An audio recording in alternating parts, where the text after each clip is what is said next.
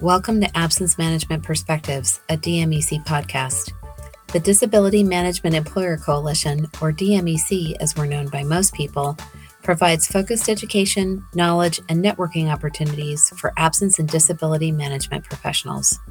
DMEC has become a leading voice in the industry and represents more than 18,000 professionals from organizations of all sizes across the United States and Canada. This podcast series will focus on industry perspectives and provide the opportunity to delve more deeply into issues that affect DMEC members and the community as a whole.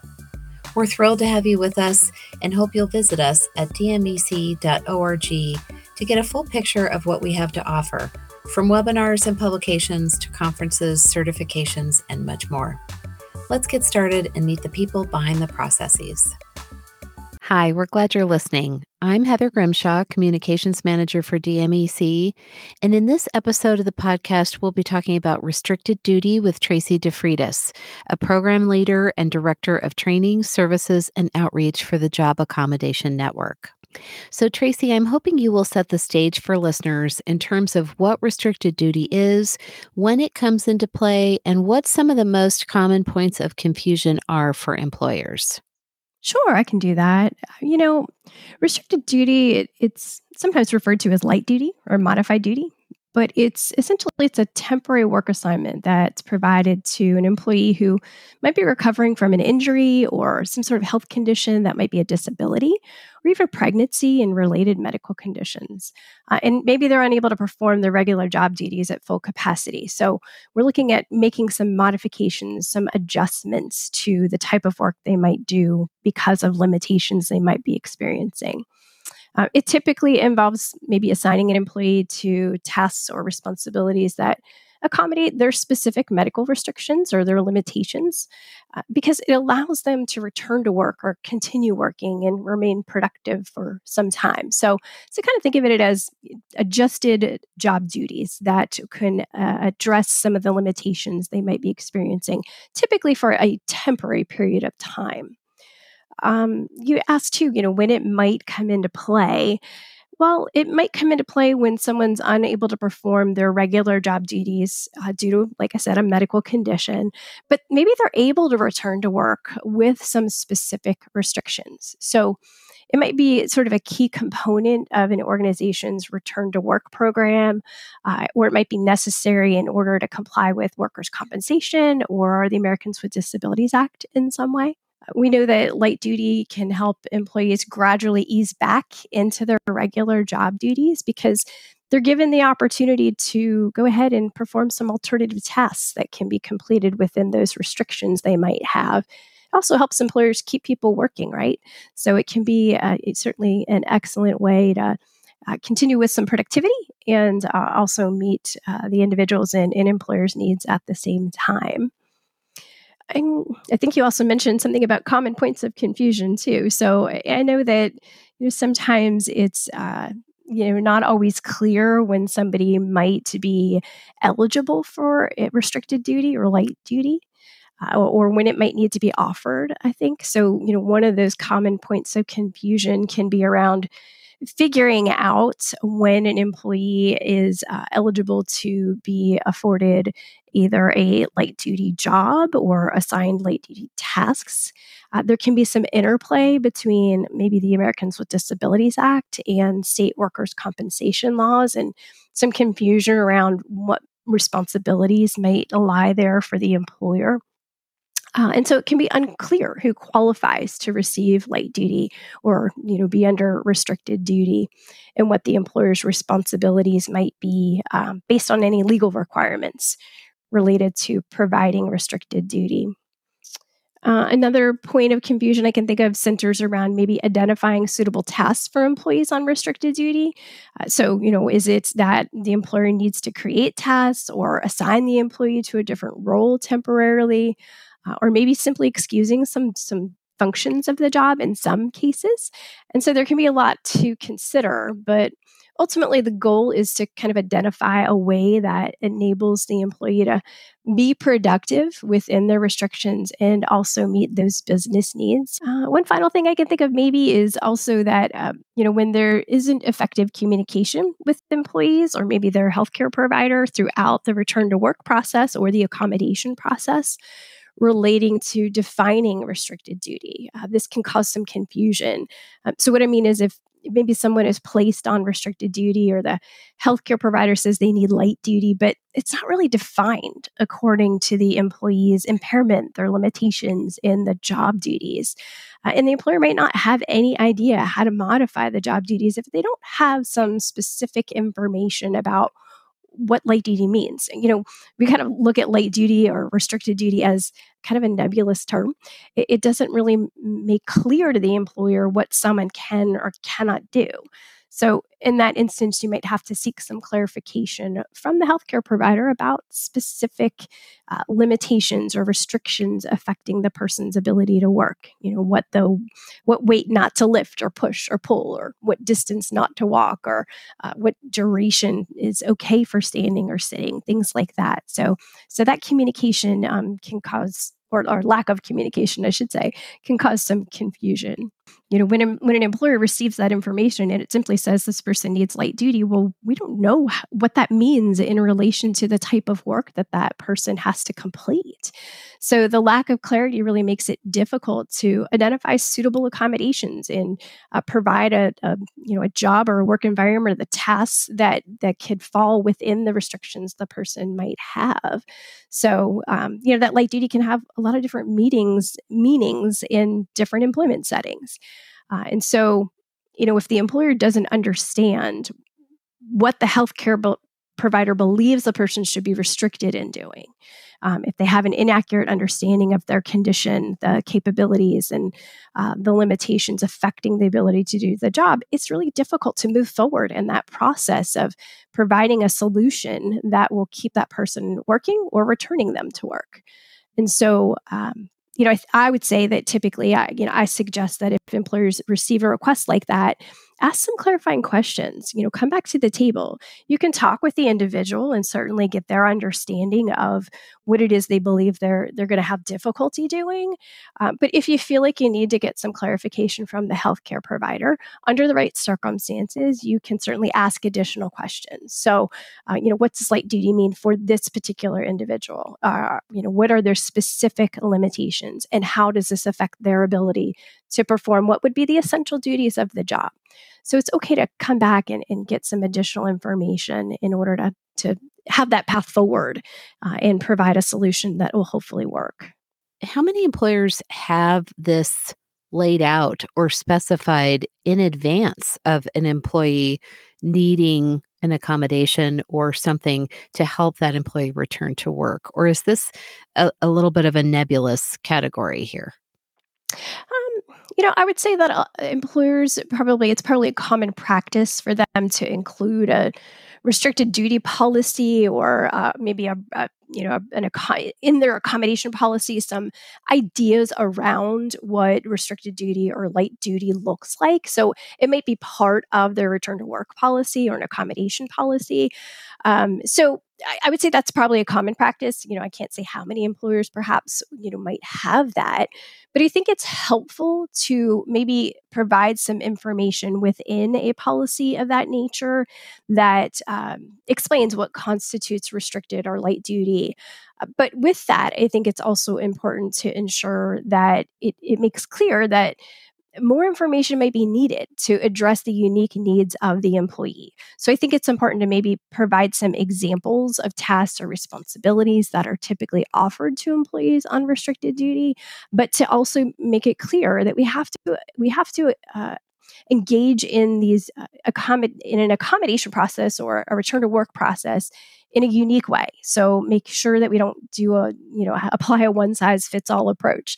Uh, look at the individual specific needs, but but make sure those people who are responsible for moving forward have an understanding that just the term light duty you know doesn't necessarily tell them everything they need to know so what would be the next steps then in that situation uh, to ensure that you can get the information needed to uh, go ahead and, and provide some sort of restricted duty type assignment or tasks or um, maybe reassigning someone to a light duty program or position if you have that. We had a podcast episode recently with a physician who was talking a little bit about some of the confusion that that healthcare providers have if they don't know about modified duties or ways that an employee can return to work without jumping right back into the the previous role.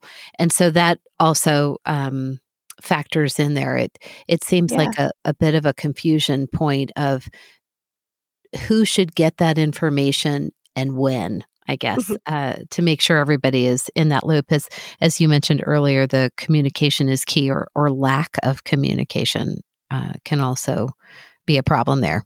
Absolutely, and just to comment on that too, Heather. You know, we do rely on healthcare providers and other appropriate professionals to provide information about a person's impairment and, and, their restrictions. But oftentimes they might simply say light duty or restricted duty, and they might not define that because they might not know what that means to the employer um, or the individual in their circumstances. So um, they may not know necessarily what else to offer. They just know that this person might not be able to perform the essential duties of the job they're currently in because they might be too physically or mentally demanding.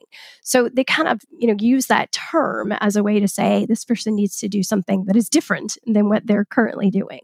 Um, so I think, you know, part of the process is uh, just again improving that communication uh, getting the information that's needed by being more specific with that healthcare provider when it's necessary. You mentioned the americans with disability act earlier and i'm i'm wondering how the americans with disabilities act applies when an employee requests restricted duty and this is a little bit of a tack on to this question. Uh, is it fair to assume that employees request restricted duty, or is this something that the employers recommend or the healthcare provider recommends?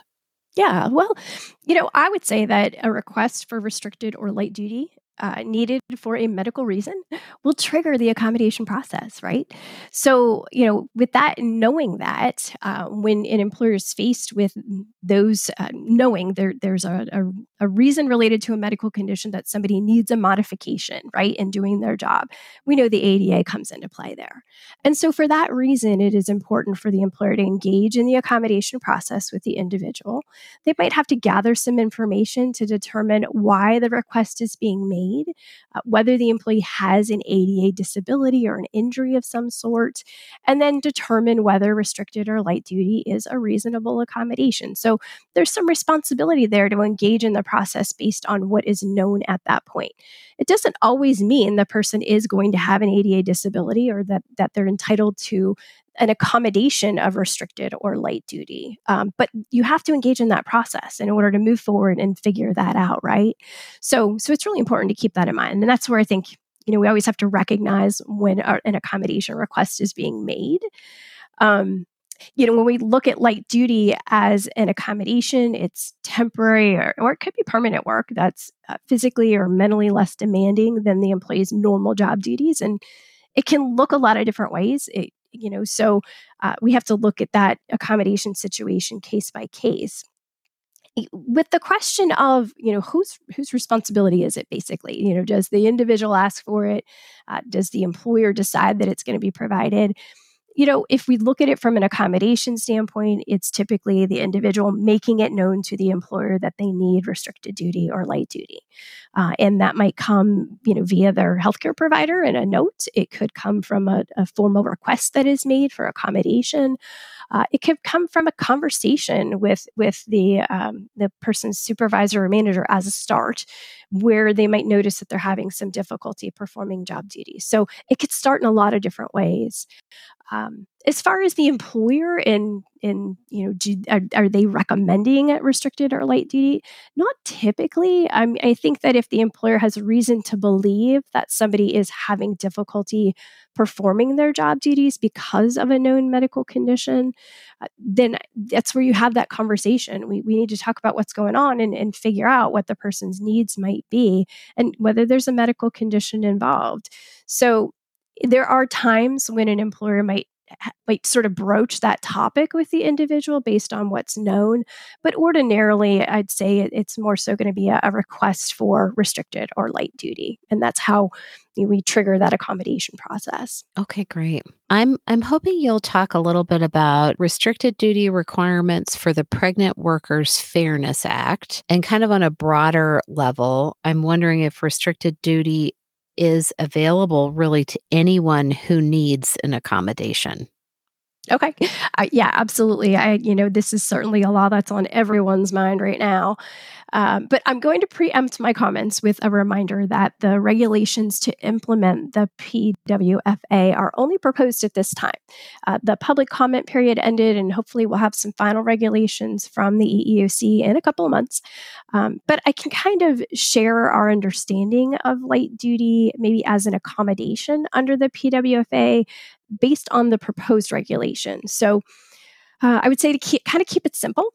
Uh, like under the ADA, light duty might need to be provided as an accommodation for workers with known limitations related to pregnancy or childbirth or related medical conditions, of course, unless an undue hardship would result.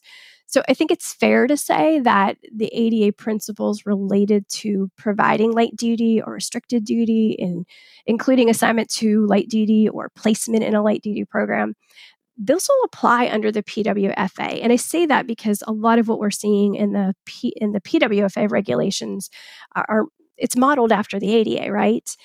There is an exception uh, under the PWFA, an employer might need to accommodate the inability to perform one or more essential functions of a job by temporarily suspending the requirement, uh, which is different than what we see under the ADA. Uh, under the ADA, employers are not required to remove essential job duties as a form of accommodation. So that is something I, I would say is a bit different from a PWFA standpoint uh, when we're thinking about light duty or uh, restricted duty as an accommodation.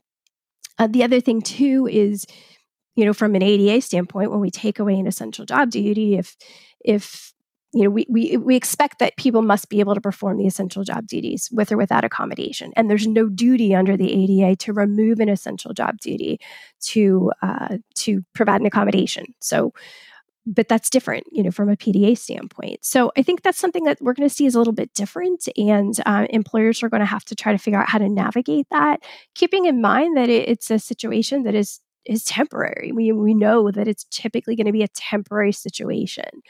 Um, so they might need to suspend that duty uh, if you know maybe it creates a light duty uh, position as a result of doing that uh, it might mean temporarily transferring the person into a, a, a position that would be light duty in nature um, or maybe even assigning them to a light duty program if there's a position available within that program so so I think at the end of the day, uh, we are looking at accommodations that are similar to what we've seen under ADA, with some exceptions for pregnant workers as it relates to suspending essential job duties.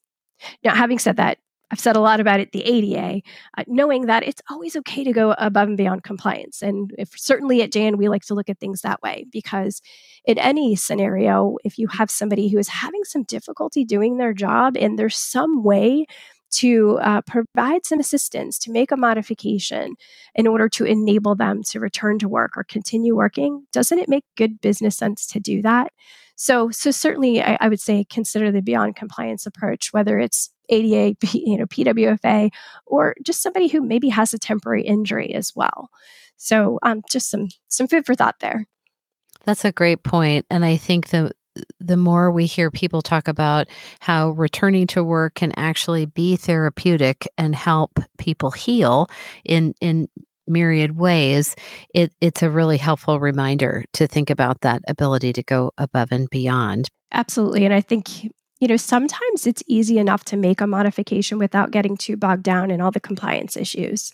Uh, so why not do it? Uh, you know, I, I, think it just it just makes sense, especially in those temporary situations too. You know, if you've got somebody who is tempor- temporarily restricted, it's maybe you know not a major restriction, but it does affect them in performing some of their job duties. Uh, if you know it's going to be temporary and it, it will not really create uh, much difficulty uh, you can go ahead and make those changes. So it, it's certainly something to consider. Yeah, I appreciate you saying that. I've I've heard you speak at previous DMEC conferences also about trial accommodations mm-hmm. and the uh, really encouraging employers to assess what is what might be possible again as you said within a temporary situation or time frame to see if it works eh, which also shows good faith on the part of the employer and I can only assume would make an employee feel valued and as though the employee is trying or employer is trying to keep that person at work, which is also valuable.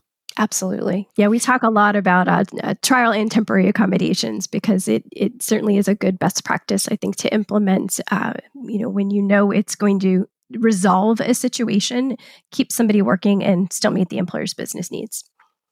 Absolutely. It, it really does sound like that. Um, I know this is a cliche to say, but win, win, win there. Right. for everyone. Uh, and I know that you have some really helpful resources on the JAN website in terms of accommodations and, and ways to approach those. So we'll make sure to link to that in the notes section of this episode. Great.